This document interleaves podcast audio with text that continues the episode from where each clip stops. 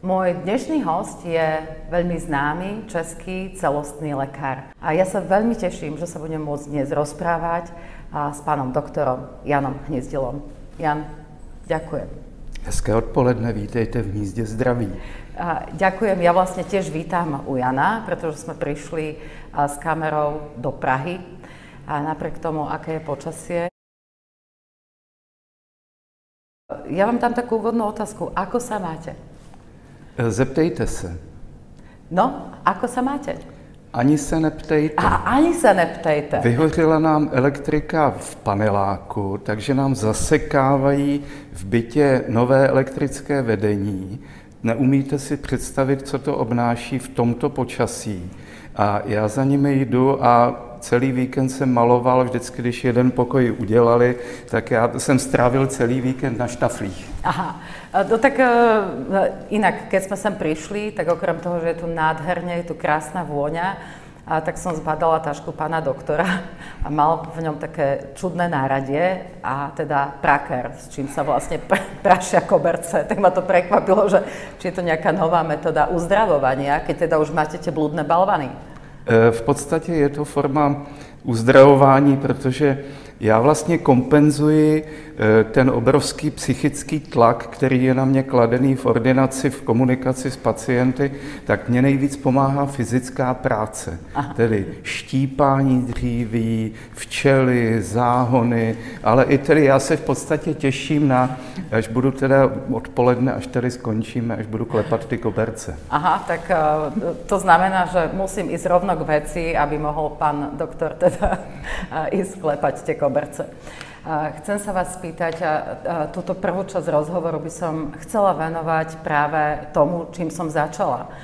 A to, že napriek tomu, že vy máte výsledky, máte naozaj za sebou veľa pacientov, ktorí sú zdraví, ktorí sú vyliečení. Napísali ste množstvo publikácií. Už v roku 2015 ste získali blúdny balvan. Povedzte, ako ste to vlastne vnímali, toto ocenenie? Eh, mě to nesmírně potěšilo. Já jsem léta zvažoval uh, si udělat PhD, abych měl titul i za jménem. Ano. No a pak jsem, pak jsem to vzdal, protože jsem zjistil, že by to stálo spoustu času a v podstatě by mi to bylo k ničemu. Na Češ mi byl udělen klubem českých skeptiků bludný balvan za to, že matu veřejnost, hlásám bláboli, medicínu zjednodušuji a prý tvrdím, že stačí pacientovi vysvětlit jeho nemoc na základě lidového přísloví a že on se pak uzdraví, což není pravda. Nicméně byl mi udělen ten zlatý bludný balvan, který tady je. A já od té doby mohu oficiálně používat titul za jménem blb jako blb, Aha. bludný balvan. Ja vidíte, toto som si nezistila, že to, a aj to tak bežne používate? Já to mám i na vizitkách, Máte to... místo PhD mám blb. A vidíte, vizitku ste mi dali a to som tam až tak nedoštudovala, ja som si skoro všimala, že kam máme prísť, aby sme sem trafili. Ale pravda je to, co mi tedy bylo vytýkáno, že já se snažím nemoce pacientů opravdu zjednodušit a ta lidová přísloví mi v tom velmi pomáhají. Když přijde pacient s bolestí zad, tak mu povím, no, to si z toho moc naložil. Ale tím se ne, nemám na mysli jenom nějakou fyzickou námahu, ale i psychické starosti, stresy, protože pokud má člověk nějaké starosti, zase lidové přísloví, tak ho ty starosti tíží. Vyvolává to napětí ale napětí nejenom psychické, člověk je napjatý i svalově, aby tu tíhu unesl, aby to všechno stihnul. No a to svalové napětí samo o sobě vyčerpá obrovské množství energie. Člověk je pak utahaný jenom z toho, jak je napnutý. Mm. Taky se říká utahaný ze starostí. No a když to trvá delší dobu, objeví se únava, bolesti zad, bolesti hlavy, krevní tlak. A to už jsou zase ty typické tělesné projevy vlastně dlouhodobého stresu. Mm-hmm. A to teda v, v tej organizácii, ktorá udelujete bludné balvany, sa to volá Sisyphos, hej? Tam to teda takto neberú. Tam akože... Eh, oni to jsou skutečně eh, všechno objektivističtí biologičtí vědci a oni uznávají, a v podstatě i ta naše medicína oficiální je objektivní obor. To znamená, že vychází z předpokladu, že každá nemoc má nějakou objektivní příčinu. A my, že ji dokážeme pomocí té špičkové techniky CT, rezonancí, odběrů krve, že ji dokážeme objektivně odhalit a následně nějakým, eh, léč, nějakou léčbou zvenčí, léky, operacemi, fyzikální léčbou toho pacienta uzdravit. Ale tady je obrovský problém v tom, že podle, podle studie, kterou zveřejnil kdysi British Medical Journal, nejméně 40% pacientů má zdravotní potíže a nepovede se u nich nalézt objektivní příčinu těch jejich potíží. Mm-hmm.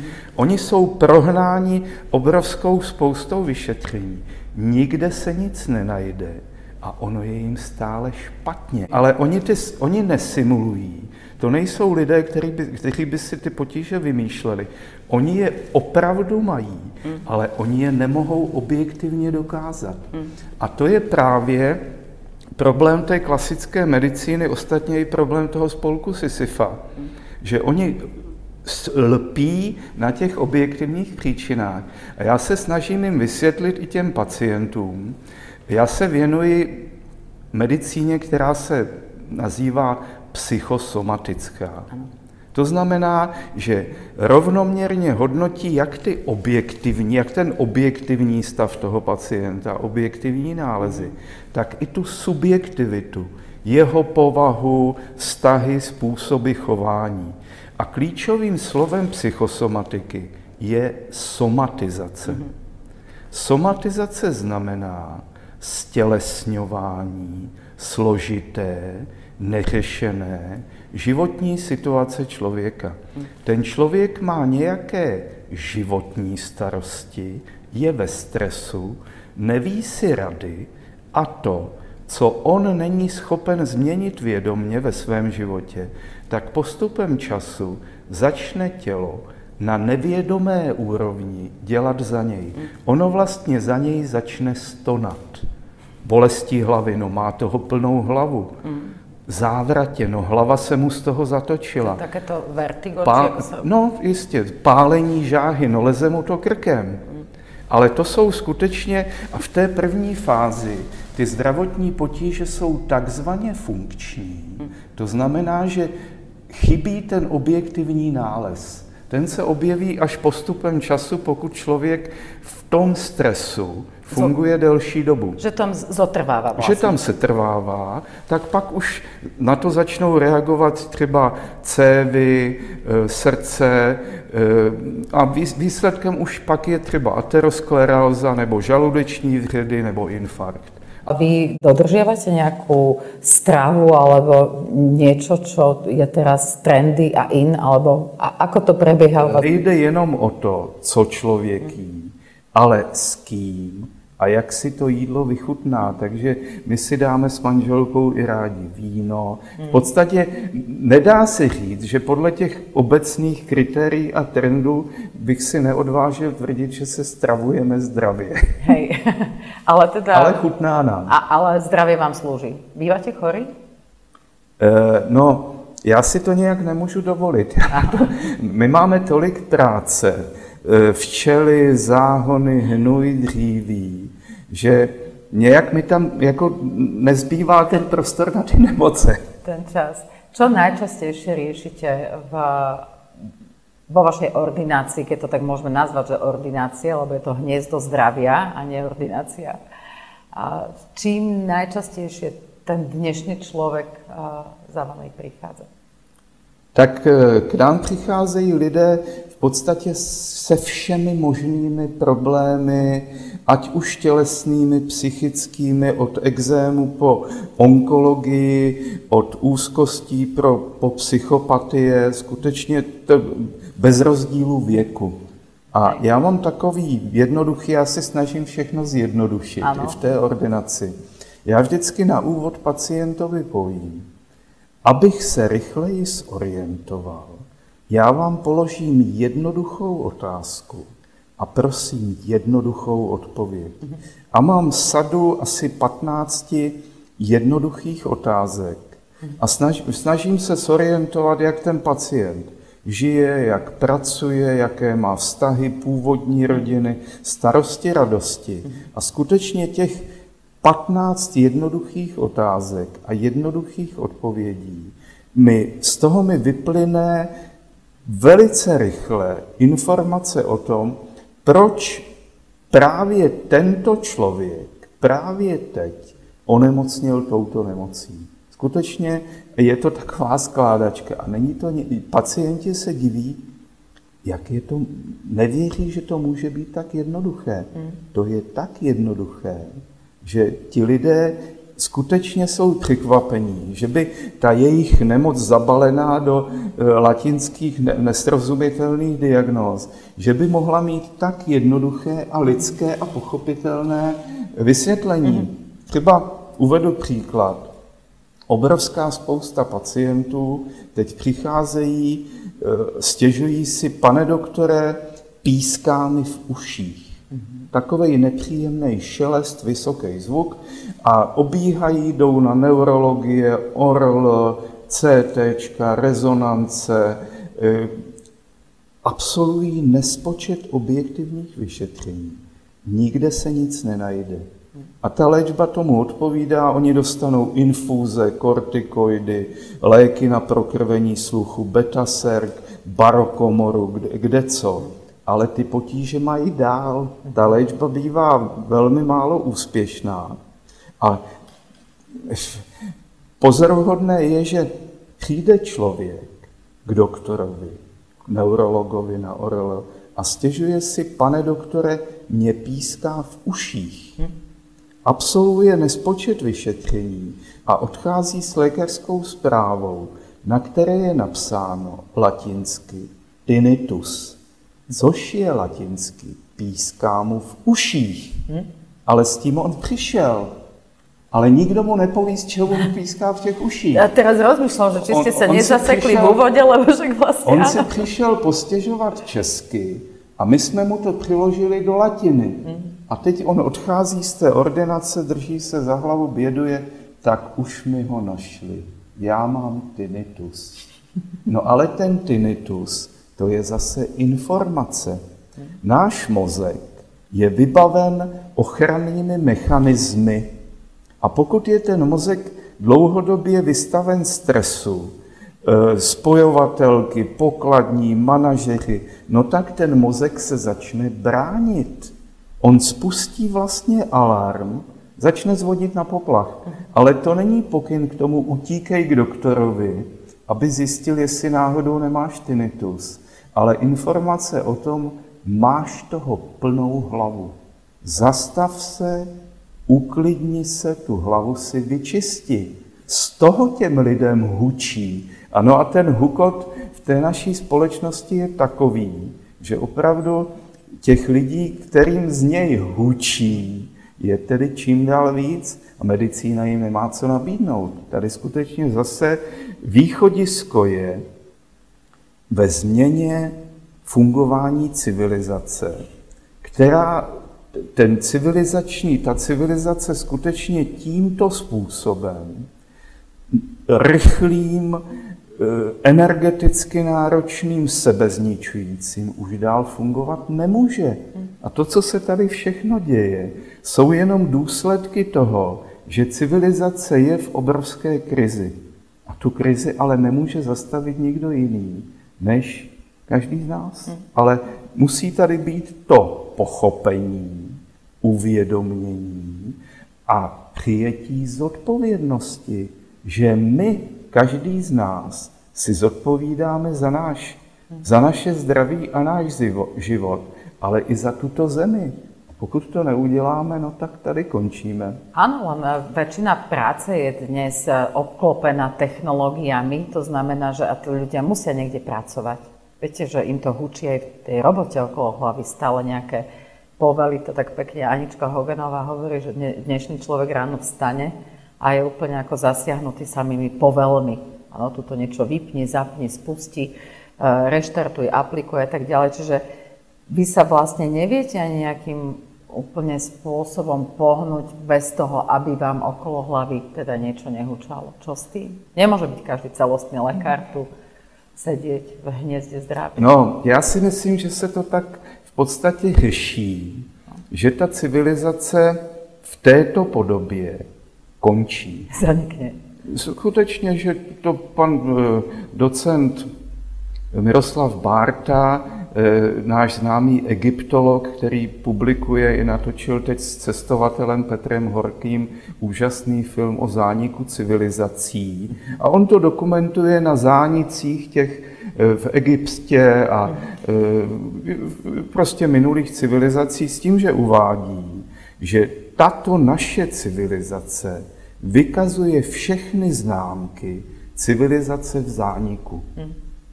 A že já jsem dospěl k závěru, že jí není pomoci, že skutečně marná snaha, já jsem byl vyzýván, abych šel do politiky kandidoval do Evropského, do, do Senátu, teď jsem měl nominaci do senátních voleb.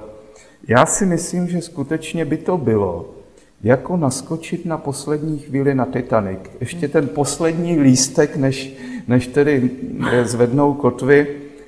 Já skutečně s tím Titanikem plout nemám zájem, nechci.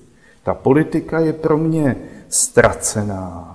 A já si myslím, že jedinou šancí je uchystat se, pracovat na tom, že skutečně tato, že této civilizaci není pomoci a začít stavět na zelené louce vlastně nový systém, nové zdravotnictví, nová média, novou ekonomiku, nové právo a setkávat se s lidmi stejného smýšlení, takové malé komunity, a začít vlastně od zdola. Je to zase, asi je to naivní. Od zdola a od znova, my se voláme od, od, od znova. Od znova. Možná je to naivní, možná je to marné, ale jak už jsem pověděl, já mám aspoň čisté svědomí, že jsem to zkusil, i kdyby to nevyšlo. Hej, to Takže vlastně to hnízdo zdraví je takový vlastně zárodek nového způsobu medicíny, který vůbec nespochybňuje vymoženosti té klasické medicíny, ale na prvním místě je vysvětlit pacientovi, co mu tělo nemocí sděluje. Mm. Vlastně já nedělám nic jiného, nebo já vlastně funguji jako kdysi fungoval rodinný doktor. Mm. Znal rodiče, děti, babičku, dědečka, věděl, jak ta rodina žije. A když k němu někdo přišel z té rodiny, tak on dokázal ten zdravotní problém zasadit do souvislostí života té rodiny. Základem kvalitní medicíny je tímto způsobem pracující osobní nebo rodinný doktor.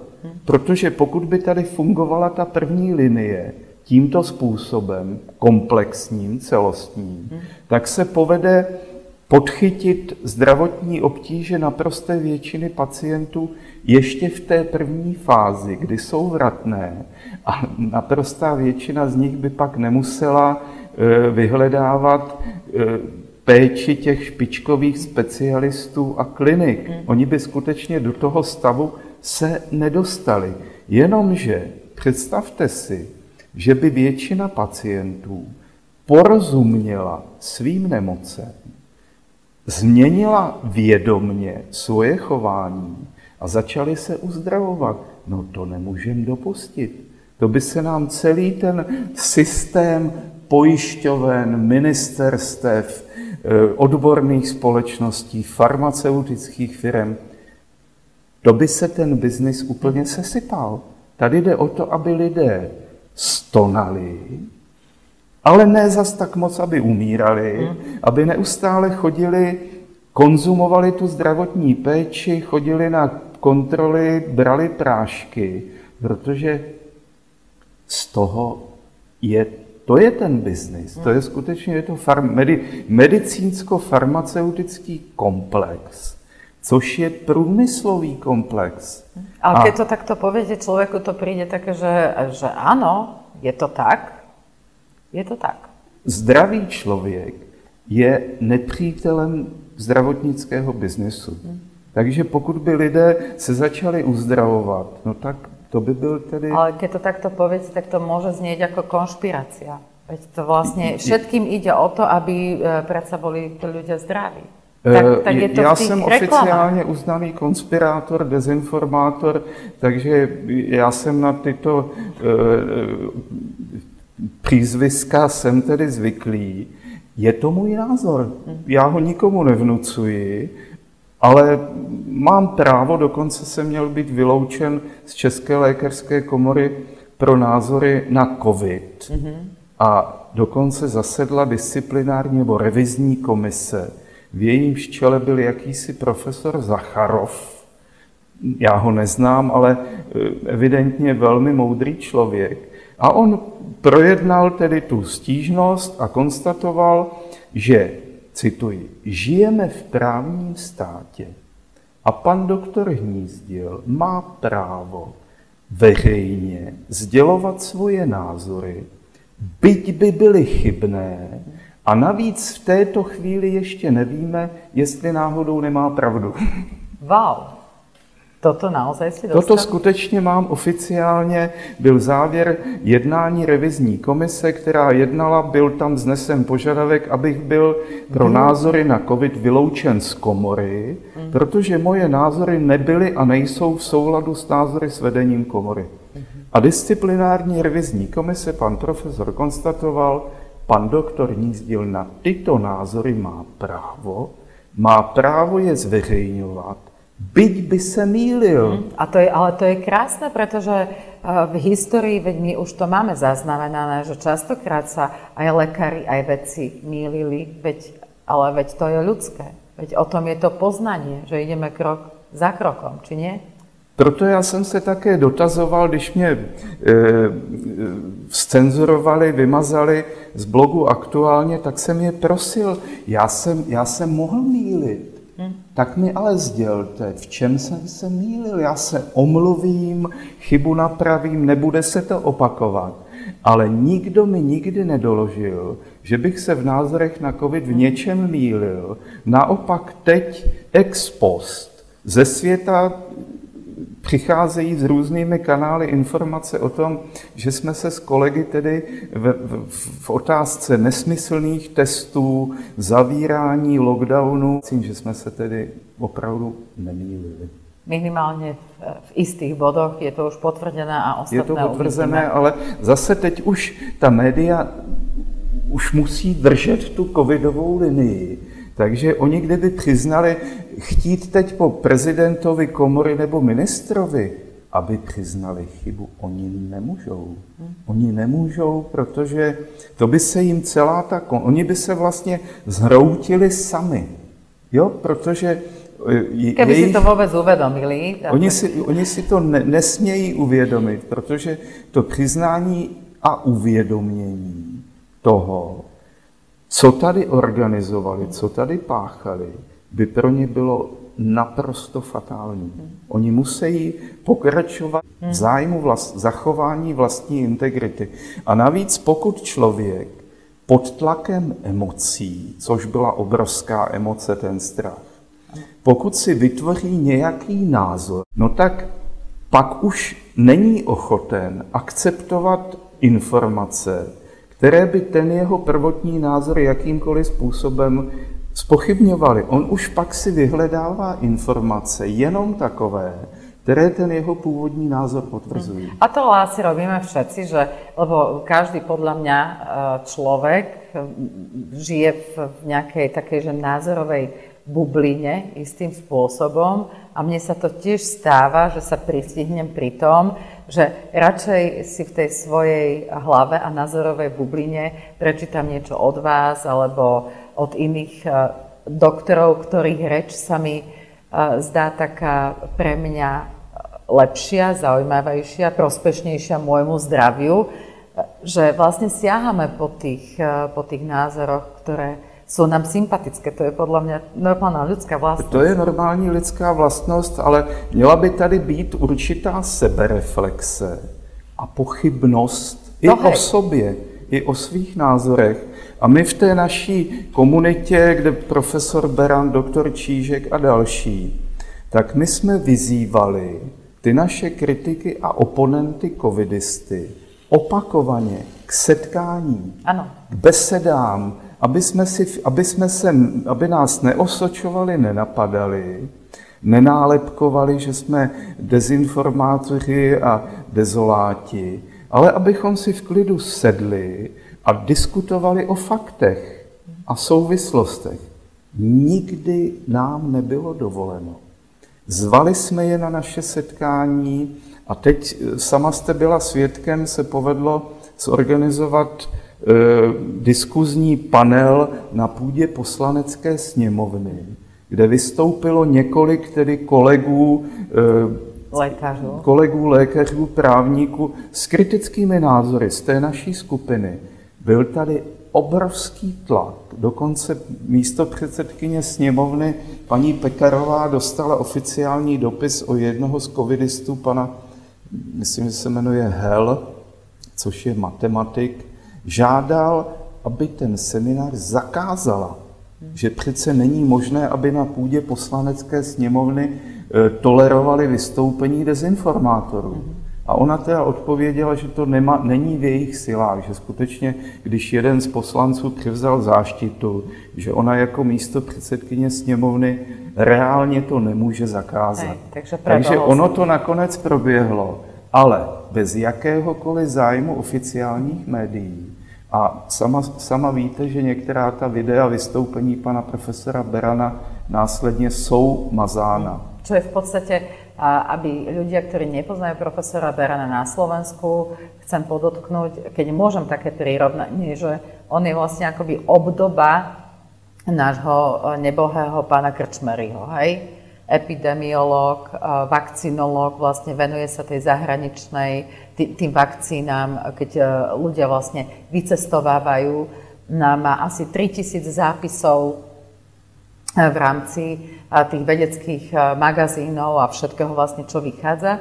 Takže toto je profesor Beran, ktorému teda takto je znemožňované šíriť svoje názory. On je skutečně kapacita světového jména v oblasti vakcinologie, ale těmi svými názory on tu oficiální doktrínu prostě spochybňuje a ohrožuje. A zejména tím, že on je obrovská autorita. On skutečně je odborník v eh, spoustu publikací. Takže o, o to větší nebezpečí je pro tu oficiální doktrínu covidismu. Hmm. Takže on je tedy mazán. On dokonce pan ministr Blatný, bývalý ministr ho vyvěsil, byl, a myslím si, že tam je dodnes, na webu Ministerstva zdravotnictví pan profesor Beran byl, a myslím, že ještě je uveden jako dezinformátor. Aniž by bylo doloženo, v čem dezinformuje. Avšak pokiaľ ja viem, on aj odporúčal eh, očkovanie istým skupinám a tak ďalej, veď on nepopieral a význam a, tej vakcíny no, určitých do, dospěl k určitému e, rozvoji tedy e, a názorech v čase. My jsme se pak shodli tady na schůzce v, v tom, že respekt, já respektuji očkování. Očkování hmm. skutečně je úžasný objev, objev té moderní medicíny. E, díky očkování očkování zachránilo obrovskou spoustu hmm. lidí. Moje děti jsou očkované. Já jsem se nechal přeočkovat proti tetanu, protože hmm. neustále, neustále tedy se, se rýv hnojí. A A už sme zase sa dostali k tejto téme, ale ja som chcela k tým bežným smrteľníkom, lebo ich trápia aj iné veci a mám tu napríklad, že obezitu.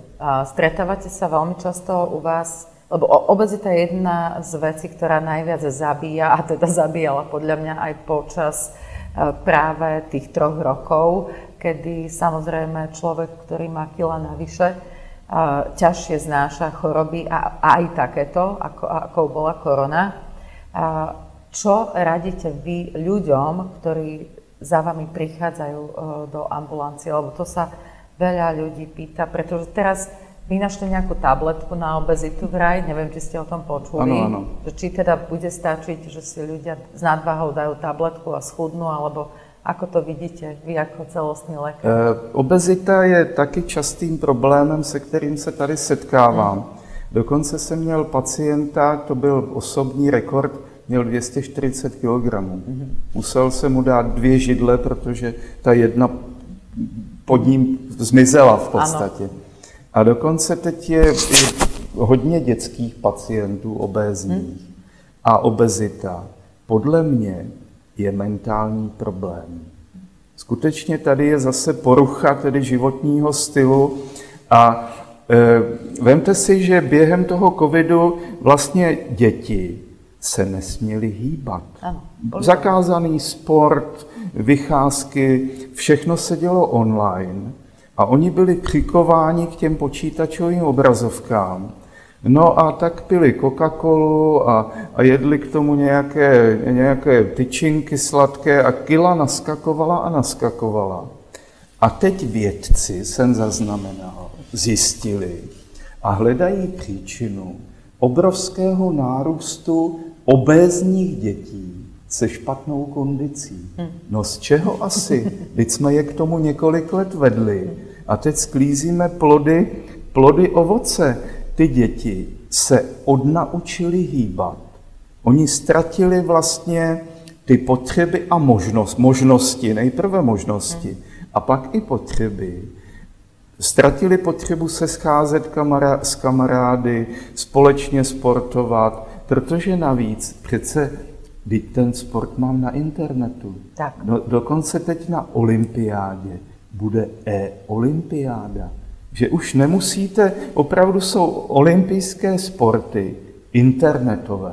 To nemyslíte vážně. Skutečně Teraz jsme se dostali do nějakého okénka světové, vtipného. světové soutěže v e-sportech. To a to ako prebieha? Že to, no teď děti prostě tam, někdo tam lyžuje, někdo tam hraje fotbal a oni to ovládají jenom tím... Ale to je nějaká aplika, to je nějaká hra počítačová. No, no, no, no jistě, ale nazývá se to sport. Aha. A přitom to se sportem nemá nic společného. Je to úplně, a ti, ty děti vlastně už žijí tuto virtuální realitu. Oni sportují, proč bych se stýkal s kamarády, když já je mám na síti. Já jim můžu prostě s nima komunikovat online. Já jsem přece na těch sociálních médiích. Ale tato média nejsou sociální.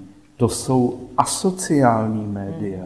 Protože základem je ten lidský kontakt, že se s tím kamarádem sejdu, že si s ním popovídám, sdílím, že s ním sportuji. Takže tady obrovský problém zase tedy je v závislosti dětí na těch, na, na těch virtuálních médiích. A tady je velice těžké, rodiče za mnou chodí Pane doktore, on se nechce hejbat, mm. je tlustej, dělejte s ním něco. Lebo zase nemôžete povedať ani, že je tlustý, lebo niekedy to tým deťom urobí šarapato na celý no život. No ne, to mi povědí ty rodiče, že, že, že prostě je, je obézní, nechce se hejbat. A, e, no a pane doktor, a co já s ním mám ale dělat? Já jim povím, podívejte se, tady je důležité, nesmírně důležité na chování dětí, mají velkou roli, tady hrají vzory rodičů. A jestliže rodiče prostě přijdou domů z práce, vystresovaný, e, tatínek si pustí televizi, maminka si pustí telenovelu nebo hraje něco na mobilu, no tak ty děti pak mají tyto vzory a chovají se stejným způsobem. Takže ne, nečekejte na, nějakou, na nějakého doktora, že to udělá za vás, ale vaší úlohou je od útlého dětství děti inspirovat vlastním chováním. Ne, že je budete nutit, ale oni uvidí, jak, jak, jak je to zdravé, jak vás to baví. A moje děti od malička s námi všechno dělali. Jezdí, jezdili na kole, na výlety, na běžky, e, záhony, byliny, včely. Oni to s náma od malička dělali. A oni v tom teď už jako dospělé, dospělí vlastně pokračují. My jsme je do ničeho nenutili. Ale základem tady je, aby dítě mělo v těch rodičích svůj vzor. Čiže vychovávať vlastně okom, nie uchom, čiže nie je to, co počují, ale hlavně, co vidí. Chováním. Chováním rodičů a když ty rodiče se chovají tak, jak jsem pověděl, no tak pak doktor možnosti lékaři to nějak ovlivnit, no tak já pak povím rodičům, podívejte se, terapii nepotřebuje to dítě, terapii potřebujete vy. Hmm.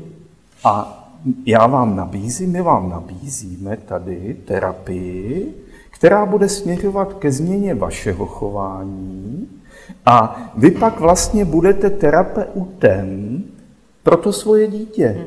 Ale ne, nečekejte prostě, že když, budete, když to dítě odvedete, já nevím, jednou, dvakrát za měsíc na psychoterapii, že to bude mít nějaký efekt, když vy jste s ním v každodenním kontaktu. Vy, my vám poradíme, jak, jak vy máte vychovávat svoje děti, aby byly zdravé, aby vy jste se pro něj stali tím terapeutem. Tak, a to máme děti, ale co s tou obezitou u dospělých lidí a nadváhou? Protože ta je těž obrovská oproti No, minulosti. jenom, že ti dospělí, oni se pak chovají jako ty malé děti. Hm? Takže ty souvislosti tam jsou podobné. A já jsem měl dneska pacienta, měl asi 150 kg. A má cukrovku a štítnou žlázu a bolej ho záda a otýkají mu kolena. A má těch 150 kg. A já jsem mu poradil prostě e, relaxace, psychorelaxace, pohybové aktivity a máme tady i výživovou poradkyni. A já jsem mu pověděl, ale s nějakými dietami a radikálními úpravami jídelníčku bych byl velmi opatrný, protože pokud je člověk ve stresu, což on byl tedy ve velikém, tak to napětí, ten stres vyčerpá obrovské množství energie a nejrychleji metabolizovatelným zdrojem energie jsou ty cukry. Takže to tělo začne spalovat ty cukry. Mhm. Proto máte tu cukrovku. A kdybyste se teď snažil hubnout, tak ono vám toto tělo nedovolí. Prostě eh, to, ten váš způsob stravování se snaží vlastně nasytit ten stres. Vy, ten stres zajídáte, takže my tu nadváhu můžeme začít řešit formou úpravy nějaký, nějakého jídelníčku, ale na prvním místě budeme řešit ten stres. Mm. Protože, a on poví, a víte, že máte pravdu? Mm. Já už jsem to několikrát zkoušel, držet dietu. A vydržel jsem tak týden, dva, protože pak to tělo už, už mě dál už mě nepustilo. Presne, a toto sa veľa ľudí stiažuje a teraz my sme vlastne sa rozprávali celý čas aj o tom, že bolo toho stresu príliš a strašne veľa za tie, za tie uplynulé roky a s tým teda možno súvisí aj ta obezita těch lidí, že se vlastně... No jistě, teď se říká, Fakt? že zajídá stres. Ano. Ale to není jako vědomá. To tělo vlastně na nevědomé úrovni se tím snaží doplňovat e, zdroje energie, které to tělo spotřebovává na ten stres, což je energeticky nesmírně, nesmírně náročná hmm. záležitost. Že ten mozek prostě spaluje spaluje obrov, obrovské množství na, na, sil. Na to sa veľmi často ľudia pýtajú, že, že skrátka, ako je to možné, veď aj sa hýbem, aj neviem čo, čiže vlastne tí ľudia, keď sú v strese, zbytočne si budú upravovať jedálničke, ja neviem čo, ani výsledky na úbytku hmotnosti nebudú také, ako keď sa dajú najprv do kľudu. Dobre to chápem. Je, no skutečně, jak už jsem pověděl na úvod, Prepačte, že to toľko opakujem, lebo znie to tak veľmi jednoducho. Je to mentální problém, je to jednoduché, ale všechno v podstatě, všechny zdravotní problémy jsou takzvaně od hlavy. A s nevelkou nadsázkou říkám, že naprostá většina zdravotních problémů je důsledkem stresu a ty, které důsledkem stresu nejsou, tak toho člověka stresují. tak to je, to je pekný blúdny kruh. Jde jenom o to identifikovat ty klíčové životní stresory. A ty tělesné problémy u naprosté většiny pacientů jsou jenom tedy tělesnými projevy e, toho stavu mm-hmm. psychiky. Často sa stáva, a to mi písali e, čitateľky, že napríklad e, keď prídu do, do toho veku, že okolo tej 50 a idú na nejakú preventívku, tak lekár im povie, že no ten cholesterol začínate mať taký trošku zvýšený, ešte to nebudeme liečiť, ale vyzerá to, že o 2-3 roky sa liekom nevyhnete. Čiže je to aj takéto programovanie, a tie choroby často spojené povedzme, že s vekom, hej? Že ten lekár vlastne naprogramuje tú hlavu toho človeka, nehovorím, že zámerne, a že vlastne tá žena alebo ten človek prejde tú 50 a už ráta s tým, ako keby vzadu v hlave, že no už asi ten cholesterol, už asi budem potrebovať lieky a že v podstate takto k ním aj dospeje? Dalo by sa... E, určitě programování je velký problém. Já cholesterol vůbec nesleduji, to je skutečně e, uměle vytvořený problém. No to jsem si někde všimla, že vy e, jako s tím do, cholesterolem... Do cholesterolu před, já nevím, 15-20 lety vůbec nikdo nevěděl a spokojeně jsme si žili. A pak najednou mediální kampaň je tady zabiják. Prostě vy můžete být úplně zdraví, vůbec nic vám není, ale on číhá. Ohrožuje vás infarkty, mozkové mrtvice. Na nic nečekejte, utíkejte hned k doktorovi a nechte si ho zkontrolovat. A pokud budete mít víc než 7 jednotek cholesterolu, tak už ho tam máte. No. A musíte chodit na kontroly a brát léky. A léky. A lidé úplně zdraví začali brát léky na cholesterol a začali stonat na nežádoucí účinky těch léků, protože teď se ukazuje, že mnohem škodlivější než ten cholesterol jsou léky na ten cholesterol. Únava, spánek, zažívací problémy, kožní problémy. Prostě obrovská spousta nežádoucích účinků v situaci, kdy do ordinace přišel úplně zdravý člověk, ale bylo mu sděleno, vy máte víc než sedm jednotek. Jenomže pak pokles odbyt, takže oni stlačili tu hranici na pět, aby zase teda bylo, bylo víc zákazníků. No a teď, pokud se nemýlím, tak stlačili ještě o dvě jednotky níž. Takže dneska léky na cholesterol v podstatě by měl brát úplně každý. A já, když jsem byl zaměstnanec, tak moje nadřízená po mně chtěla preventivní prohlídku, včetně odběru krve.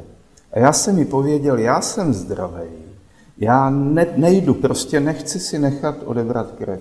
A ona povědala, to je ze zákona povinné jinak to nejde. No tak nakonec jsem tedy přistoupil, pověděl jsem jí, ano, odeberte mi krev, ale já nechci znát výsledek. Já nechci slyšet, kolik mám cholesterolu, protože když vám to někdo poví, doktor v ordinaci, hmm. tak už, jste, už se chytíte, už začnete pochybovat a přece jenom bych měl asi ty brášky a už se v tom vezete. Hmm. A tím přijdete o to nejcennější, co máte. To je ten pocit zdraví. Hmm. Protože to už jste pacient, který má ale hypercholesterolémii, to už nejste zdravý člověk. A už musíte chodit k doktorovi a ten vám to sleduje a polikáte ty prášky a začnete mít nějaký už nežádoucí účinky a začnete navštěvovat další doktory, který budou léčit nežádoucí účinky hmm. těch léků a už se vezete. Hmm. A čo také ženy uh, v menopauze, v prechode, to poznáte, to aj v Čechách je, hej? Ženy sú v prechode po 50 či týka sa to aj českých žien? I, i české Ma, ženy a, sú, české, všechny ženy sú všetky. v. Dobre, no, tak si overujem. Nebo, na, nebo před ním, nebo po něm, a, nebo na něm. A, alebo, alebo, áno. A musí si dávat pozor, aby je něco nezajelo. Tak, no, eh, len eh, tam prišla hneď otázka, ja keď som napísala, že idem eh, do Prahy a dúfam, že pán doktor sa nebude hniezdiť, lebo idem za pánom doktorom Hnízdilom a že bude odpovedať na moje otázky, ale hniezdite sa tu dnes celý, celý čas, takže som to trafila. A hneď mi tam písali dievčata, ale do správy, aby to tam nebolo verejne, Mati, prosím ťa, opýtaj sa, že čo my ženy akože v tom prechode. A že skrátka, naozaj musíme priberať, musíme mať tie návaly, musíme, nedá sa to aj nejak alternatívne sa toho zbaviť, všetkých týchto. Alebo či to je tým spôsobené, že s tým tiež počítame, že naše mamy a staré mamy nám hovorili, že počkaj, keď budeš v tom prechode, že je to ta naša hlava, alebo... Určitě je to zase... E, e, nedědí se nemoci, Těch dědičných nemocí je opravdu nesmírně málo. To, co se dědí, jsou způsoby povahové vlastnosti a způsoby chování. Ke mně třeba přijde pacientka z bolesti kyčlí a stěžuje si, pane doktore, mám tam artrózu, eh, moje maminka má endoprotézu, babička taky. U nás se to dědí. Mm. A pak se ukáže, že ta pacientka žije stejným způsobem, jako její maminka, její babička, nadváha, nedostatek pohybu a že dospěje ke stejnému problému, prostě zdědila tu, ten způsob, tu, tu, ten program vlastně. A co se týče co se týče přechodu, na to já tedy nejsem specialista, pochopitelně. Chápem, Takže že bych byl vel, velmi zdrženlivý, ale pochopitelně i na každá žena dospěje do věku, kdy se začnou projevovat tyto, tyto změny, v podstatě vyhasínání těch hormonálních funkcí a s tím spojené potíže. Takže je nutné s tím počítat, že k té změně dojde. Ale hlavně e, pracovat na tom, aby člověk se snažil být v dobré kondici a v dobrém psychickém stavu, třeba my máme chalupu eh, ve Šluknovském výběžku a tam žila donedávna vdova po Hajném, zemřela v 94 letech. V podstatě úplně zdravá. Ona vůbec neřešila problémy přechodu, bolestí, nemocí.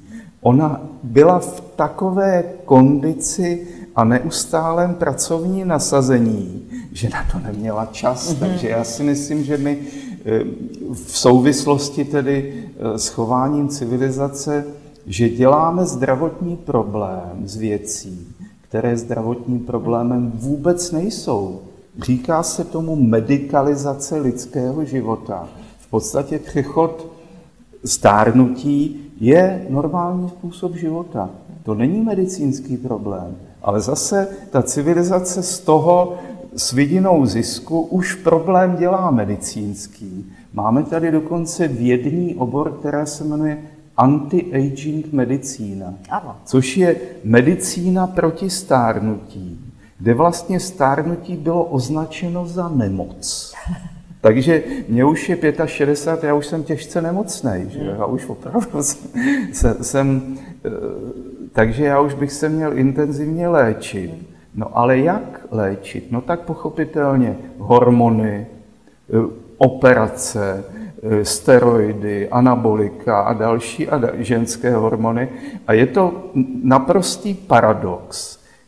Tady oficiální věda se snaží zastavit něco, co je normální, co je fyziologické, ať už jde o to stárnutí, nebo o ten přechod. No to je to, čo ste povedali, že musí táto civilizácia si nutne vlastne skončiť. E, že sme v tom bode. To je naše šance a naděje. že vytvára také tie, také tie bunky komunity, také tie ostrovy, kde to funguje inak, to, čo ste hovorili, to sa mi veľmi páčilo. A keď spomínate e, vlastne tieto, tieto záležitosti, ono sa niekedy ale dá to zdravie akoby prinavrátiť, aj keď vám hovoria, že vlastne budete doživotne brať nejaké lieky. Konkrétne som robila jeden rozhovor s pani, ktorá teraz bude mať 70 rokov a keď mala 62 rokov, mala kronovú chorobu. Predpokladali, že vlastne bude doživotne na kortikoidoch, na ťažkých liekoch, Skrátka, nebude sa vlastne už vedieť ani pohnúť z domu, lebo vlastne vždy potrebovala mať pri sebe toaletu, lebo vždy jej to išlo buď, pardon, vrchom alebo spodom. Ale ona sa rozhodla, že tú chorobu z tela vydýcha, bude mať 70, je zdravá, beha maratóny, ale nie nejaké starecké, hmm. normálne, tie, čo majú tú normálnu dĺžku tých 42 kilometrov. Takže Existujú teda príklady, že tá hlava naozaj vo veľa rozhoduje, že vy, vy nerozprávate blúdy. Vy chcete dať tým ľuďom tu nádej. Já ano? jsem právě z těchto příběhů, protože mě kritici napadali, že si vymýšlím, že to není možné, aby se člověk uzdravil štítnou žlázu ano. a roztroušenou sklerózu a kronovou chorobu, že to není, že lžu, hm. že si to skutečně vymýšlím. Eh, já, abych tedy e, e, se vyhnul těmto kritikům, tak jsem požádal pacienty, aby oni sami popsali ten svůj příběh. Jak přišli do hnízda, jak jsem jim vysvětlil, v čem je problém, změnili svoje chování a uzdravili se. Hm. A oni velmi ochotně spolupracovali a v této knize jsou jejich autentické příběhy, kdy oni popsali, proč stonali, jak se uzdravili, ale uzdravili se z roztroušené sklerózy, z autoimunitní onemocnění, z rakoviny. Ale to není moje interpretace. Oni si ten příběh napsali sami. Já jsem jim jenom dal prostor a instrukci, že třeba byla u mě pacientka s těžkým astmatem, brala asi 28 léků denně, už obézní, kortikoidy, nežádoucí účinky, lapala po dechu a ukázalo se, ta, ten jejich příběh se jmenuje Stresko, protože ona pracovala jako vedoucí v Tesku a měla tam obrovský stres. A já jsem mi vysvětlil, že jak má relaxovat, pohybové aktivity, byliny, psychoterapie, dovolené. A domluvili jsme se, že ona mi bude průběžně psát, eh, jak se jí to vede.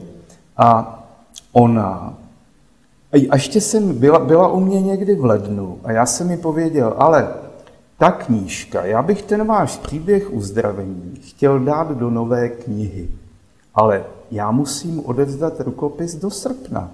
Vy musíte být do konce července, musíte být zdravá. A ona skutečně za těch sedm měsíců, po té, co jsme komunikovali mailem, dala výpověď, byla na dovolené, vysazovala kortikoidy, ona se do toho července uzdravila. Opravdu se zbavila naprosté většiny léku i potíží pouze a výlučně změnou myšlení a způsobu chování. A perfektně to popsala. A já jsem tímto způsobem vlastně ti pacienti tu knížku napsali za mě. Já jsem to jenom poskládal a e, podepsal se pod to, ale a tím, že je to autentické, tak mě nikdo nemůže napadat, že jsem si to vymyslel, protože oni se pod to podepsali plným jménem. To je jejich příběh. Hmm. To je krásné. To vás musí těšit, ne? E, to je na všechny statistiky. Skutečně já si nevedu statistiky, ale ta moje medicína nebo komplexní medicína je medicína příběhů. Protože každá nemoc je součást životního příběhu toho člověka. A já jenom zasazuji příběh té nemoci do jeho životního příběhu. Vyzerá to velmi jednoducho až sa ani nečudujem, že vás vlastne niektorí teda považujú za oprávneného držiteľa blúdneho balvana, lebo v podstate... Ja sa im taky pišním. Eh, v podstate, akože, áno, znie to všetko tak veľmi jednoducho, až nepravdepodobne. Uh, já jsem, pokud jsem teda ně, něčím výjimečný, tak jsem výjimečný tím, že jsem úplně obyčejný. Hej. Úplně obyčejný a jednoduchý. E, což ale v tom současném systému, kde se všechno komplikuje, všechno je složité, všechno zabalené do diagnóz a syndromů. A já jsem to takhle smet ze stolu a povím tomu pacientovi, vaše nemoc je váš problém. Budeme si povídat, čem děláte tu chybu. A já vám můžu jen poradit, jak, jak prostě uh, pracovat se sebou, změnit svoje chování, abyste byli zdraví. Ale to bude na vás. A ta cesta je dlouhá a náročná. A když ten pacient někdy mi poví, pane doktore, máte pravdu, ten tinnitus, krevní tlak, reflux, mám to z toho stresu. Ale já jinak žít neumím. Nemůžu, nebudu, dejte mi radši ty prášky. Hmm. Tak mu povím, ale to musíte jít jinam. Já prášky nepíšu, to vám může napsat kdokoliv. Já jsem tady pro lidi, kteří mají zájem se o sebe postarat a jenom se chtějí poradit, jak to mají udělat. A to, ta klientela je tímto, tímto tedy limitovaná, protože skutečně tady nejde o žádný zázrak, ale tady jde hlavně o převzetí zodpovědnosti za sebe samotného. Což pro mnoho lidí je tedy velký problém a radši tedy natáhnou ruku po tom léku a vlastně potlačí ty projevy. Případně liek na obezitu, jako jsem. To už je jedno na co, jestli na nervy, nebo na tlak, nebo na žaludek, nebo na obezitu. Ale v naprosté většině případů je to jenom potlačení těch varovných signálů.